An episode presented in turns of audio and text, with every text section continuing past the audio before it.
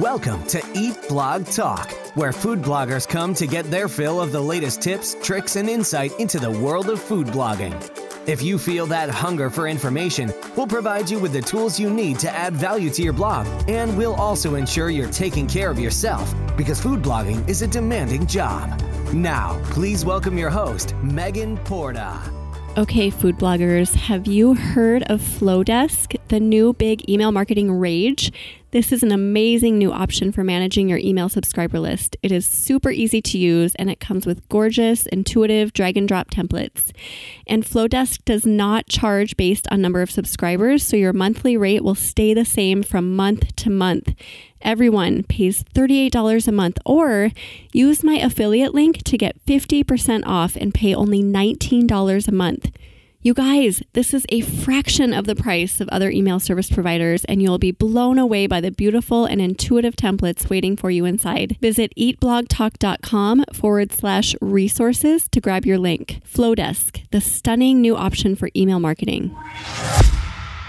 Hello, food bloggers. Welcome to the Eat Blog Talk podcast made for you, food bloggers who are seeking value for your blogs and your lives. In today's episode, I will be talking to Don Baiocchi from Paleo Gluten Free Guy, and we will be discussing imposter syndrome. Don has been cooking and baking for almost 20 years and went paleo and gluten free eight years ago. He started his blog 10 months ago to help people get in the kitchen and make delicious anti inflammatory foods for themselves and for others. Don wants everyone to enjoy enjoy food without regretting their choices later. This is one of my favorite topics to chat about, Don, But before we dig in, give us a quick fun fact about yourself. Sure. So the summer after I graduated high school, I actually was a dancer in the music video for the opening theme song for the Oprah Winfrey Show. No way. Yeah. How did you get that? yeah. So that was the year, I don't know if you ever watched the show, where she sang her own theme song. I remember um, that. Yeah. And so, you know, it filmed in Chicago. And so they were filming a music video for it. And then they would use like a 30 second version to open every episode. One of my friends was cast as one of the dancers, and then on her first day of rehearsal, they realized, oh, we don't have any white guys. and so they asked all the dancers, does anyone know any white guys who can dance? And if so, please, you know, see if they're available. So she gave me a call and I went the next day and I got cast. And so that day and the next couple of days, I was like dancing with Oprah and a bunch of other people. Oh my gosh, I love that. Yeah. So you're the token white guy. Yeah, yeah. There was like I think they cast like one or two others, but like yeah, that's yeah. awesome. I love that. I want to meet Oprah, and yeah, if you live in Chicago, then you have better chances, right? Yeah. Does she still live there? That's a good question, and I don't remember. You're not I'm, BFFs. Not sure. You know. Yeah, no, go over to no. We haven't had. yeah, we haven't had brunch in a while. So. Oh shoot. Yeah. Well, thank you for sharing that. That was awesome. Now let's get to our main topic today, which is imposter syndrome. I feel pretty confident saying that most likely most food bloggers listening right now have either dealt with imposter syndrome in some at some point in their journey or that they are even dealing with it now. In this job, we are we work alone so much of the time. It is so easy to allow thoughts to creep into our heads that say things like, Who do I think I am doing this? Or I'm not good enough. I'm not responsible for the success that I'm seeing. So before we dig in, let's first define what imposter syndrome is. If somebody doesn't know, I looked online and I found this definition on the Harvard Business Review website. And it says, A collection of feelings of inadequacy that persist despite evident success. Imposters suffer from chronic self doubt doubt and a sense of intellectual fraudulence that override any feelings of success or proof of their competence. That's like terrible, right? Intellectual fraudulence. It, sounds, it sounds so awful. I guess, Don, to start, tell us about how your food blogging journey has unfolded and also how imposter syndrome has played a role in it for you. Like you said, I started my blog 10 months ago. I had already been cooking and baking for a long time, and I never really felt the need or the ability to put out there my own recipes. I was so used to making other people's, but I kept posting things on Instagram and getting good feedback and realizing more and more that after cooking for so long, I really did have some opinions about things. And I had, you know, my own preferences for how things should be done. I had my own shortcuts. I had my own tips for myself. And I realized, oh, you know what? Maybe I actually really can help people. But as you know, there are so many food blogs already, and there are so many successful ones. And I was just thinking, like, who am I to start a food blog in 2018 at the time? You know, does the world really need any more of these recipes? But I really love cooking and I love what I see other food bloggers doing. And I just decided that I needed to do it. But it is a struggle because, like I said, there are so many other successful people that have been doing it for so much longer with you know bigger followings on Instagram and on Facebook and a lot more success. And it just feels like that is so far away from me if ever. So there is this need for me to kind of talk my way out of those doubts and just press on and keep doing it. I think this way of thinking is super common for food bloggers because, like you said, there are so many of us out there, and especially now. Back like five to 10 years ago, it wasn't quite as competitive. Now in 2019, oh my goodness, there are so many food bloggers. So when we allow ourselves to get caught up in that comparison and I think imposter syndrome can really hit us hard and it's really hard to get over that. So, talk to us about ways that you kind of looked past that and were able to launch into your blog because you mentioned that you realized you had a unique spin and that you were providing different value than other bloggers might be. So, how did you get past that? To back up a bit to your point, it is really, really common, not just with food bloggers, but with the general population. There have been studies that prove 70% of the population feel imposter syndrome at some point in their lives. It actually, strangely enough, can actually get worse as someone gets more successful because they're taking on more responsibility and their decisions have higher stakes involved. And so it can actually get worse, which feels a little counterintuitive. So it's very, very common. What I realized is when I would post something that I made, people would be like, wow, like, where'd you get that recipe? Or like, how did you do that? And I had been cooking gluten free in the paleo way for so long, which means no grains, no dairy, no refined sugars. And it was so normal to me at that point. And then I realized it's still a fairly small population of us that do that. Not everyone has seen the information that I've seen or tried the recipes that I've tried. So I could still help a lot of people who have not been exposed to the same blogs that I read and don't own the same cookbooks that I own. And so even if I'm only helping a small group of people, to me that felt worth it. And I also felt that there's a lot of overlap between the way I cook and the way everyone cooks. And I wanted to sort of bridge that gap so people can see that you can cook in a healthy way without having to feel so deprived.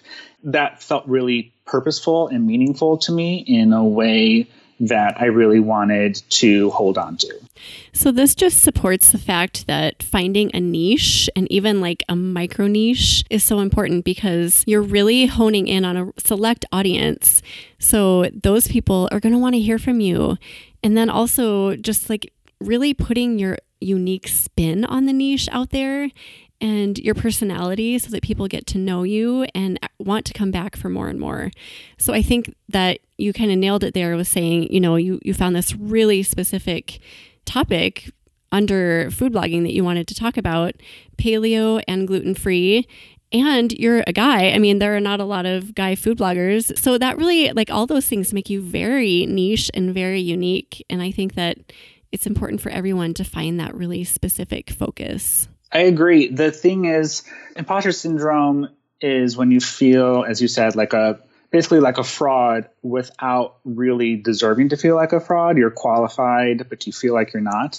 And you're also afraid that someone's going to find out and you're going to get exposed.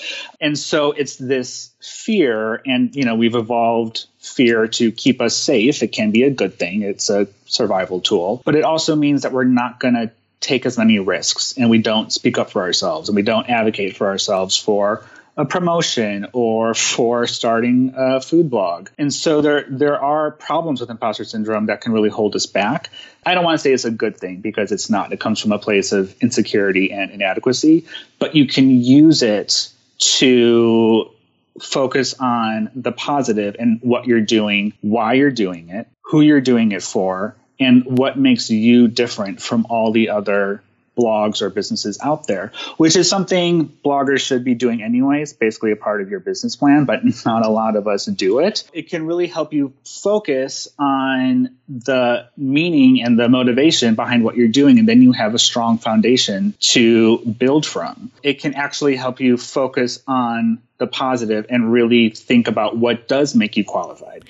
I love this so much. So, taking imposter syndrome and using it to reflect, which will motivate us to make positive changes. So, kind of sitting with that fear or the worry or being afraid that like you said someone's going to figure out that you're not real that you're that you're a fraud. Like so like really sitting with that and figuring out like where is this coming from? Why do i feel like this? And then taking that information and using it to build a really good business plan. I think that is absolutely brilliant.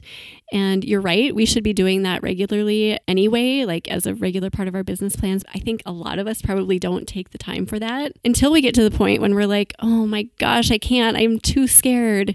So I love that. So I like that we can encourage food bloggers when you feel that, just kind of digging into it and really searching for the good and pulling it out and putting it in as part of your business plan. I think that is amazing. So, talk to us about some other things that can maybe contribute to imposter syndrome. I don't know, are certain personalities prone to it? Are certain life events, if you've experienced certain things? Talk to us about that. Yes, you're right on all counts. It can be certain personalities. Perfectionists often have a problem with imposter syndrome because they set such high standards for themselves and they assume others have also set that standards for them and they're not meeting it. So they then feel inadequate.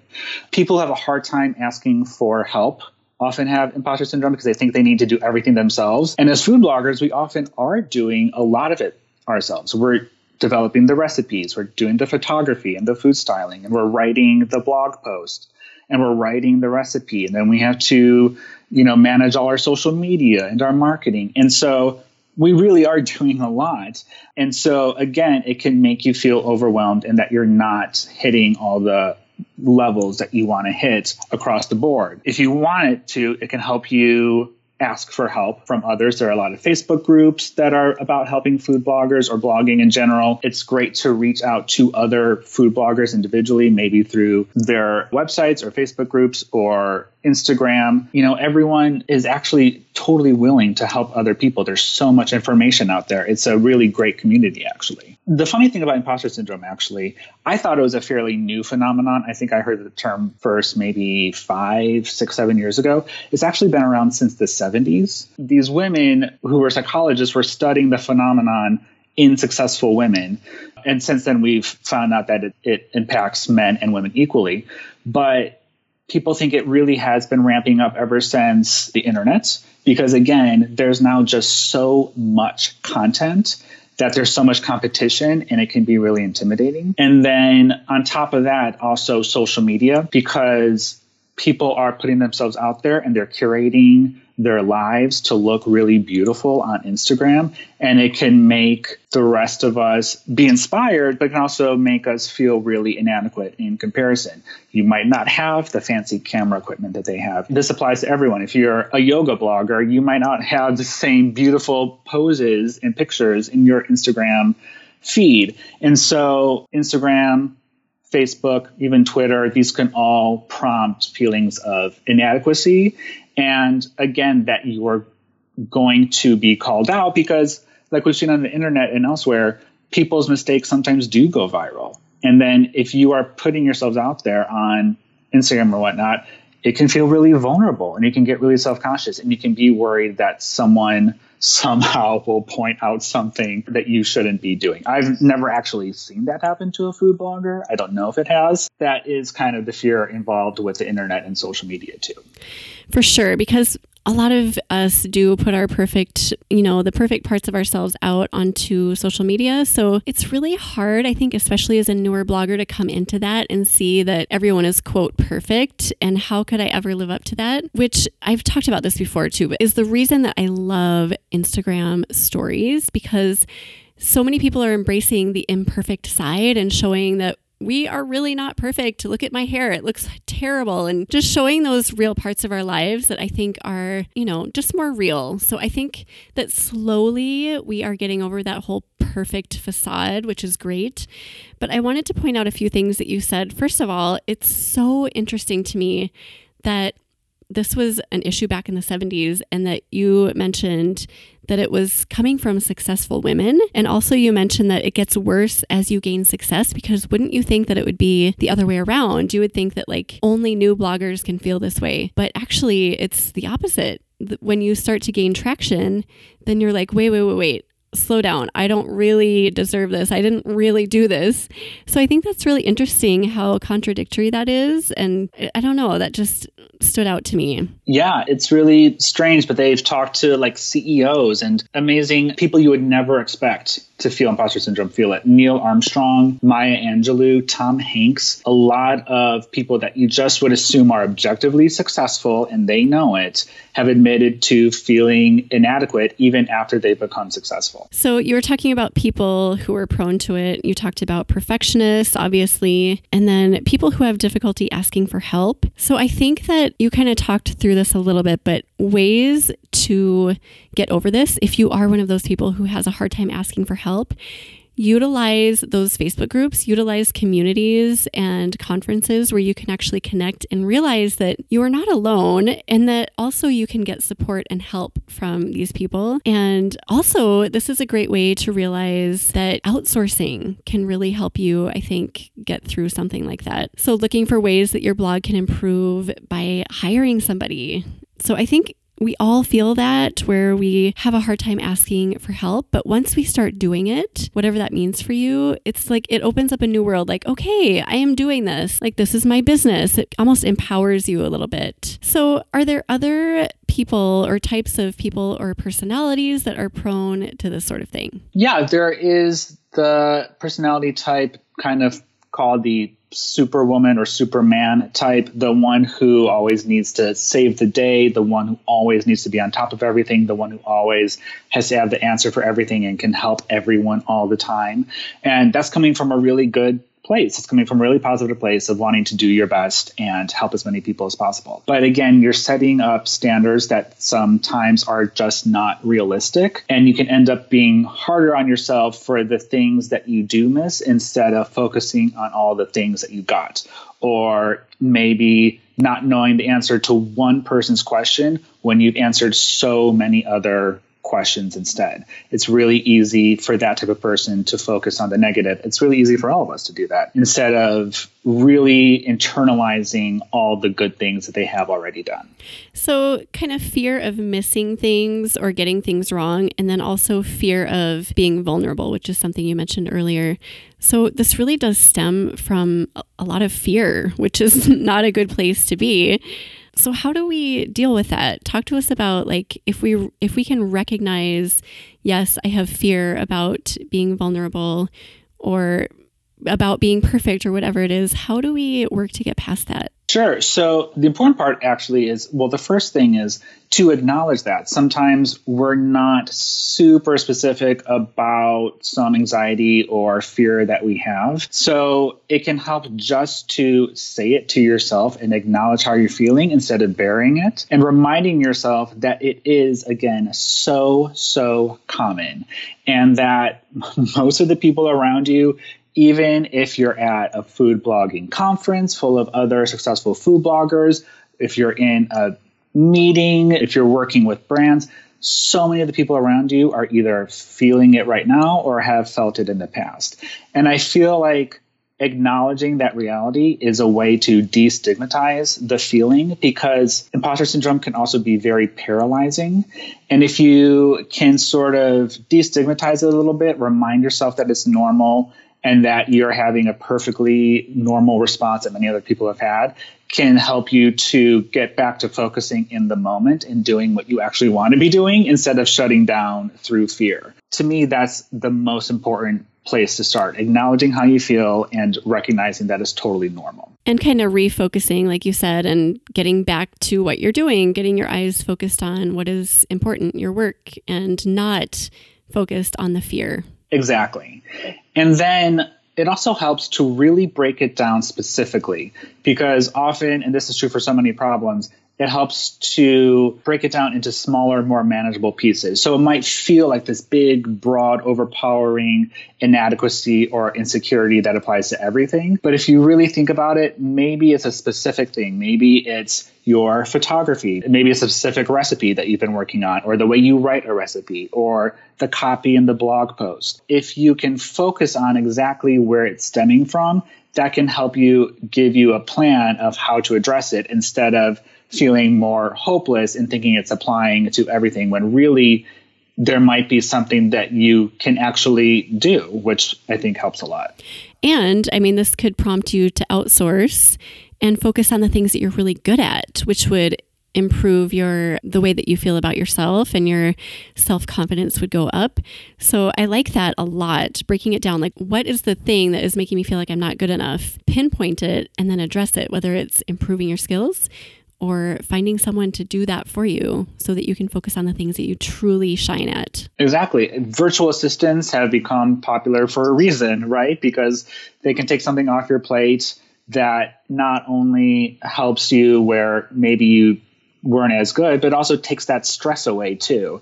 And that can always, removing stress in itself is a good thing, but that can help you address the things you want to address from a better place. I love that perspective. Is there anything else, first of all, before we move on, that can help as far as like getting over imposter syndrome? There's a few things. We've talked about reaching out for help, but sometimes that means just talking to someone that you trust, even if they're not a fellow food blogger, like a friend. And then you kind of check in with them and they'll probably tell you where you know your thinking is running a little bit off course and can help you sort of bring you back to reality remind you of your qualifications, remind you of why it's perfectly fine for you to do what you're doing. And if for some reason, you know, a friend's not available, you can't go out for coffee, it can often help to picture what if your friend was saying this about themselves? Would you agree and be like, yeah, wow, you really aren't qualified. You should probably just stop where you are. Of course you wouldn't. And not just because you're nice and they're your friend, but probably because they're wrong. And so you would want to point out their qualifications and support them and help them believe in themselves. And for some reason, it's really easy for us to do that to other people, but we're not as good at showing that compassion to ourselves. It's this terrible combination of we're most critical of ourselves, but we're also often like the least objective about ourselves. If that's not a good combination. So it can help to picture wait. Would other people even really agree with me if i spoke these words out loud? And the answer is probably not. I love that too. There's so much truth to that. And our friends the good friends are really honest with us and they're good about saying no you're wrong or yeah maybe you could work on that. But that's such a great place to go. A trusted friend that maybe isn't in the food blogging world that has no idea what's going on in our world. And then yeah, like just turning it around, like you said, that's amazing advice. You want your friend to say that about themselves? Probably not. So should we beat ourselves up? No, probably not. We are so mean to ourselves, aren't we? We're we're terrible. The thoughts that go through my head every day, like I would never say that to anybody else. And I think that most people probably do that, just beating themselves up about things that are not necessary. So I think like working on your mindset too, being intentional about what you're thinking about yourself and how you're treating yourself. And then you mentioned mentioned this too, Don, it, like reducing stress. That kind of goes along with that, like treating yourself well. Do those things that are going to relieve stress from your life. And when you start to do that, really like the thoughts about yourself get so much more positive, but it's so hard to do in food blogging because there's so much to do. It's like the chicken and the egg. Like, where do you start? It's like this cycle. Like, I have so much work to do, but I need to do this, but I can't because there's so much work to do. Like, where do we start? Do you have recommendations for that? Yeah. Again, this is sort of goes back to what I mentioned previously about breaking it down piece by piece because it is so easy to get overwhelmed. And so this helps some people. I think also it, it can be a little tricky sometimes that we've all heard called fake it till you make it, which sometimes is necessary. You are, you know, maybe talking in front of people or you have a deadline that you need to hit and you just need to push through. I think it can get a little tricky to navigate sometimes. You know, if someone asks you something that you don't know, does faking it till you make it mean you make up an answer? Probably not. It's perfectly okay to say, I don't know, let's figure this out together, or I don't know, let's check in with this other person, they might know more. But what that can do for you is it forces you to push through it and really sit down and make yourself start working wherever you are. One of my favorite phrases is from, or expressions, I should say, is from Arthur Ashe, the tennis player. And he said, start where you are, use what you have, do what you can. And I turn to this oh, quote so that. frequently. It's so helpful because you really have no other choice. You are where you are. You can't change where you are on your blogging journey or personal journey. So you really have no choice but to start where you are and look ahead because that's that's the way a journey works. You're looking ahead and you're just doing what you can. That's all you can do. And that's perfectly enough. And that's what everyone else is doing too. So that's always a good check in for me. I like that. Just kind of looking like right in front of you. What is right there? Embracing this whole food blogging experience as a journey and not seeing it as like a means to an end or I have to be the expert in this topic or whatever. Just really truly looking at where you're at and embracing that. So I mean that's like a fundamental thing for every aspect of your life, but it holds true with food blogging as well, I believe. Just looking around you what are your strengths? What are you good at? What are what can you do right now? Just such a simple truth right? Absolutely. And there's room for all of us you know? If the world only needed one chocolate cookie recipe then no one would have written another one after the first one right?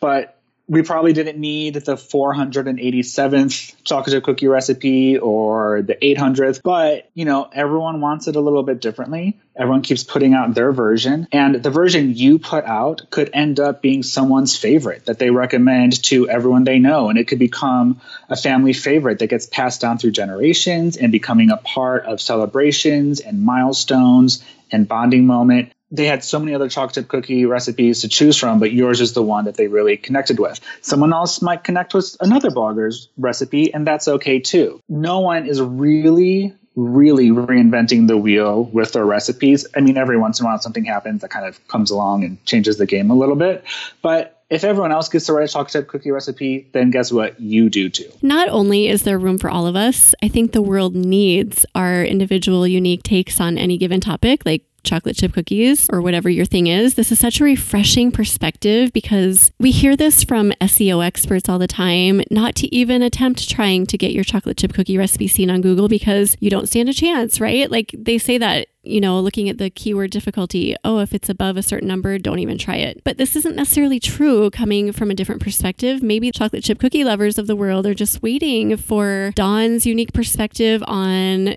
gluten free paleo chocolate chip cookies from the perspective of a male blogger. I don't know if that would even work, but maybe they're just waiting for that one unique perspective, like you said, and you'll never know unless you put yourself out there and try. It can be hard to rank for a popular recipe. But it can also be a slow burn too. You put it on your blog and you put it on Instagram, and maybe one person makes it and they post on Instagram, hey, I made these great cookies from this blogger. And then other people, like their friends, their family, or their followers, they try it. And then it creates this ripple effect. So it might not be immediate that your recipe deserves to be out there. But if you do the work and if you test the recipe and if you really believe in it, it's going to connect with people and those people will want to share it with others. Yeah, so it might not be like immediate traction and a SEO killer keyword. You know, if you have faith in it and passion for it, then I say do it. I have always been of that belief because I have been digging into SEO quite a bit in the past year. And I've heard so many people say, like, don't give those certain key phrases a chance.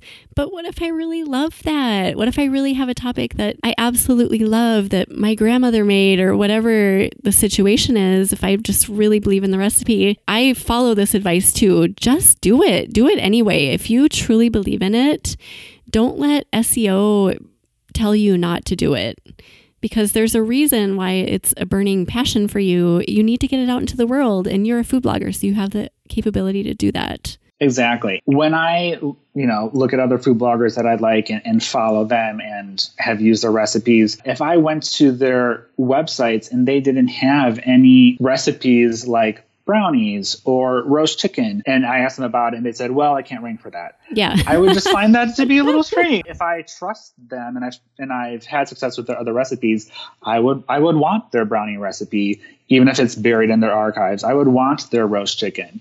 So if you develop a connection with your audience and with your followers, they'll want that recipe from you regardless if Google wants that recipe from you. Another recipe might be a starting point for like getting someone to be your audience, but that could lead to other things like that brownie recipe that you love, but it's just another brownie recipe on Google someone might grab it because they came to your site for another reason. So you never know how people are going to find your content.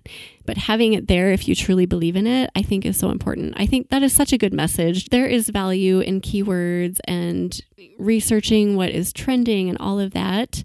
But really go with your gut. If you feel like you need to put something out there, just do it. I totally agree.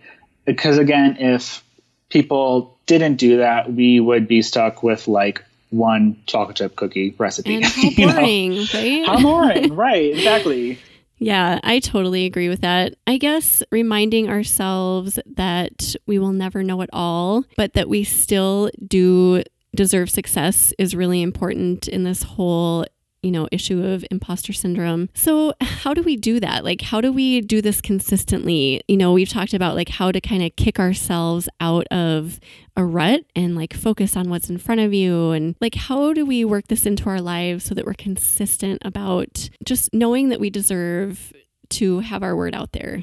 It's difficult. And the reason I'm talking about all this is not because I've conquered imposter syndrome, it's because I still struggle with it. I'm a work in progress just like everyone else. So it does take practice like anything else. And like anything else that takes practice, you get better at it as you go along. There's a really great phrase that I'm sure we've all heard by now called don't compare your behind the scenes to someone else's highlight reel. Yes. And so that is also a really helpful phrase for me too, because when I look at someone who has 400,000 followers, I remind myself at some point a while ago, they only had 50 and then they only had 400 yes. and now they have 400,000. So at some point they were exactly where I am too. And you just need to have these conversations with yourself when you're on social media. You love Instagram. I love Instagram too. I think the food photography is beautiful. I find it really inspiring. I love the stories and getting to know people on a more personal basis. And then you have to remind yourself of the positive things that you're getting out of it. And then if it's not making you feel so good that day, then shut it down and move on and focus on the things that you want to focus on, whether that's cooking or whether that's you know your loved ones or watching a movie or whatever you need to do. It does help to have these kind of conversations with yourself to have these phrases in mind that you can connect with and check in with yourself about it.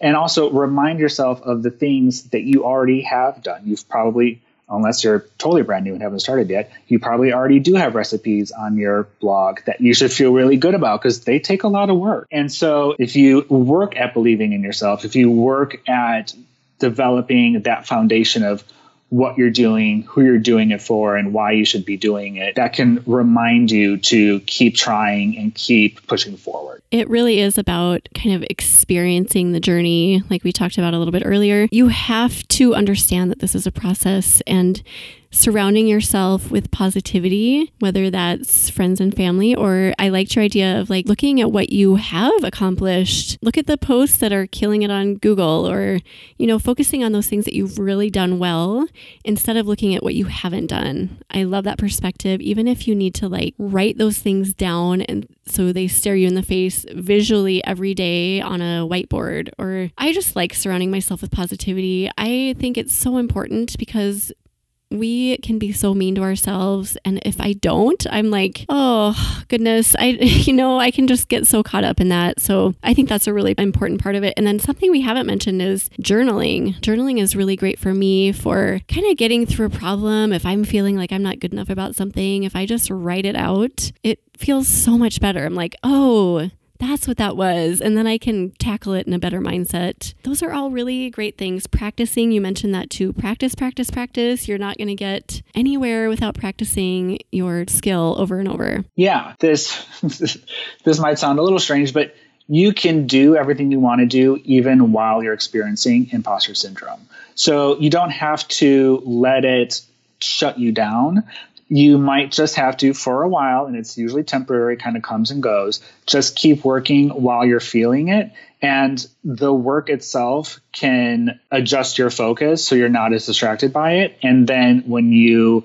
get to the other side when you have the recipe ready when you have the blog post up you've done the work and the imposter syndrome didn't slow you down or hold you back. Yeah, it's like fighting against it a little bit. Like, I recognize that you're there, but I'm not going to let you shut me down. I'm going to keep moving even though I feel these feelings. Exactly. Because it's like at any job, you know, if I'm not feeling great at my job, I, I still have to do it. you know, I don't just get to like go hide in a corner or, or stay home or anything. It's a good reminder that you can work with these feelings that, again, end up mostly being temporary. They've actually done studies that find that um, the vast majority of what people worry about will happen never actually even happen. And the things that do happen, the vast majority of people discovered either they could handle that difficulty better than they expected, or the difficulty taught them a lesson worth learning. Henry Ford once said, and I hadn't heard this before, but I think it's really great. He said, failure is only the opportunity to begin again more intelligently. And it turns problems and f- failures is a fairly harsh word, but maybe that applies into a learning opportunity, into a challenge that you now have to work on. And so often the things that we're worried about happening don't happen. And when they do, they're kind of okay anyway. Yeah, that is such a great perspective. And it takes such intentional thought to get yourself into that, especially if you're not used to having that frame of mind that failure problems is actually an opportunity for other things if you're not used to that, it's really foreign. Because when I first started kind of talking myself into this whole concept, like failure is good, it was like, what? No, this failure sucks. It's not good. But if you do it enough, and I did it like uh, repeatedly for like a year or more, and you finally get to a place where you totally believe it. And you believe it because you can look back and you can see that all of the little failures and problems that you've come across along the way have actually turned into like all the things you mentioned, learning and growing and actually like solving other problems. I mean, I know it's hard. It's hard to tell someone like this is how you need to think, but it's a process and it's such a journey. Just start thinking that little by little and I promise that eventually you'll be thinking like, okay, I'm in this situation, but it is going to be good someday. It's good to be in that place. It's like a faithful place. Like I have faith that whatever I'm feeling right now is leading me to a better place. I heard once to replace the word problem in your vocabulary with the word challenge. I'm not always good at reminding myself of that, but when I do, it really helps reframe things for me so that it kind of motivates me to take it on a little bit more. And like we're talking about, these are learning opportunities and then you do have more knowledge. And so then when someone comes to you with a question you can say you know what? I've tried it that way and it actually didn't work for me. Sometimes i'll actually post on instagram stories like if a recipe doesn't work i've been working on this pie recipe and the first time I, I made it didn't really work. So I posted them on Instagram stories and I was like, look at this crust. This didn't work. And oh, look at this. Like this pulled away from the crust and that doesn't look too good. I'm still working on it. So I think there's a way to use the knowledge that you're gaining as you go through your process. And then when someone asks you a question, oh, hey, can I make it ahead of time? Or can I change the oven temperature? Or can I substitute? You know, there's always a, a substitution question. You're probably going to be in a better place to answer those questions because you've gone through the process of working working through all those problems. And if you hadn't, then you wouldn't be as well rounded and you wouldn't know the answers to those questions. So I love that perspective too. And that's okay too to say, you know what, I don't know, I haven't tried that. Or you can say, I would recommend starting here, but I can't guarantee the result. That's okay too. But you also might have the answer that they need. None of us are going to always have the answers to everything. Even the most amazing, successful bloggers in the world don't have the answers to everything and they have to research too. They have to Google things that they don't know. I mean, even Martha Stewart, I don't know. Do you think Martha Stewart has to Google anything? I don't know. I think Martha Stewart has people to Google things oh, for good her. Point. so she's fine. She's good. Oh, this is such a great chat. Okay, so if you're listening right now and you're a food blogger and you have times when you feel like you're a fraud or that maybe you aren't responsible for the success around you, I'm speaking for Don right now, that you are capable and you're smart and you have created the success that exists around you and you deserve to believe that. Do you have anything to add to that, Don? no, I would just say, I mean, if you, if someone literally wants to reach out to me to talk about it, I'd be more than happy to talk about it because this is something that I am also dealing with all the time. Yeah, and especially, I mean, you're a newer blogger, so I think that is another strike against the imposter syndrome spirit because you're swimming in a sea of so many talented people. So I love that you offered for people to reach out to. I think that is really kind of you. And it's valuable to talk about this with people if you're feeling it. And Don has offered up his thoughts. So take him up. totally. And can I tell you something kind of funny? After I realized I was coming on this podcast to talk about this, I all of a sudden went down this downward spiral of what am I doing? Who am I to oh. talk about this? I'm not an expert. I'm not a psychologist. Well, who's oh, going to believe funny. me? And then I was like, oh my God, I'm doing everything yes. that I'm reading about not. But doing. that's normal, right? We get faced with, or we just get like pummeled with those fears, especially when we're really brave and we're like, yeah, I, I've got this then that's when the fear starts to creep in and attack us. And we're like, wait a second. And then it's almost like we're even more diminished, even more than before. And so we have to talk ourselves up. But it's a constant battle. I don't think any of us are ever like at the top of our imposter syndrome, like we're totally over it. It's a constant battle. And when you conquer it about one part of what you're doing, it might pop up in another new part that you've started doing. And so, unfortunately, the cycle begins again. But you can look back and realize, well, the last time this happened, that was temporary and I don't feel it anymore. So this time I have the tools and I can make this temporary too. And you can conquer those fears and get onto a podcast. And then afterward, it just feels so good. Like, yes, I gave value to people. I hopefully helped somebody today. So it is so worth just facing those fears and punching imposter syndrome in the face and telling him to go away. oh my God, I love that. I love that. Let's punt it in the face. Yes. And you can visualize that too. I'm a big visualizer. So I like, yeah, putting something visual in, in my head and just like punching the crap out of it. Me so, too. I like that too. yeah. So, Don, is there anything we've missed talking about that you'd like to mention before we say goodbye?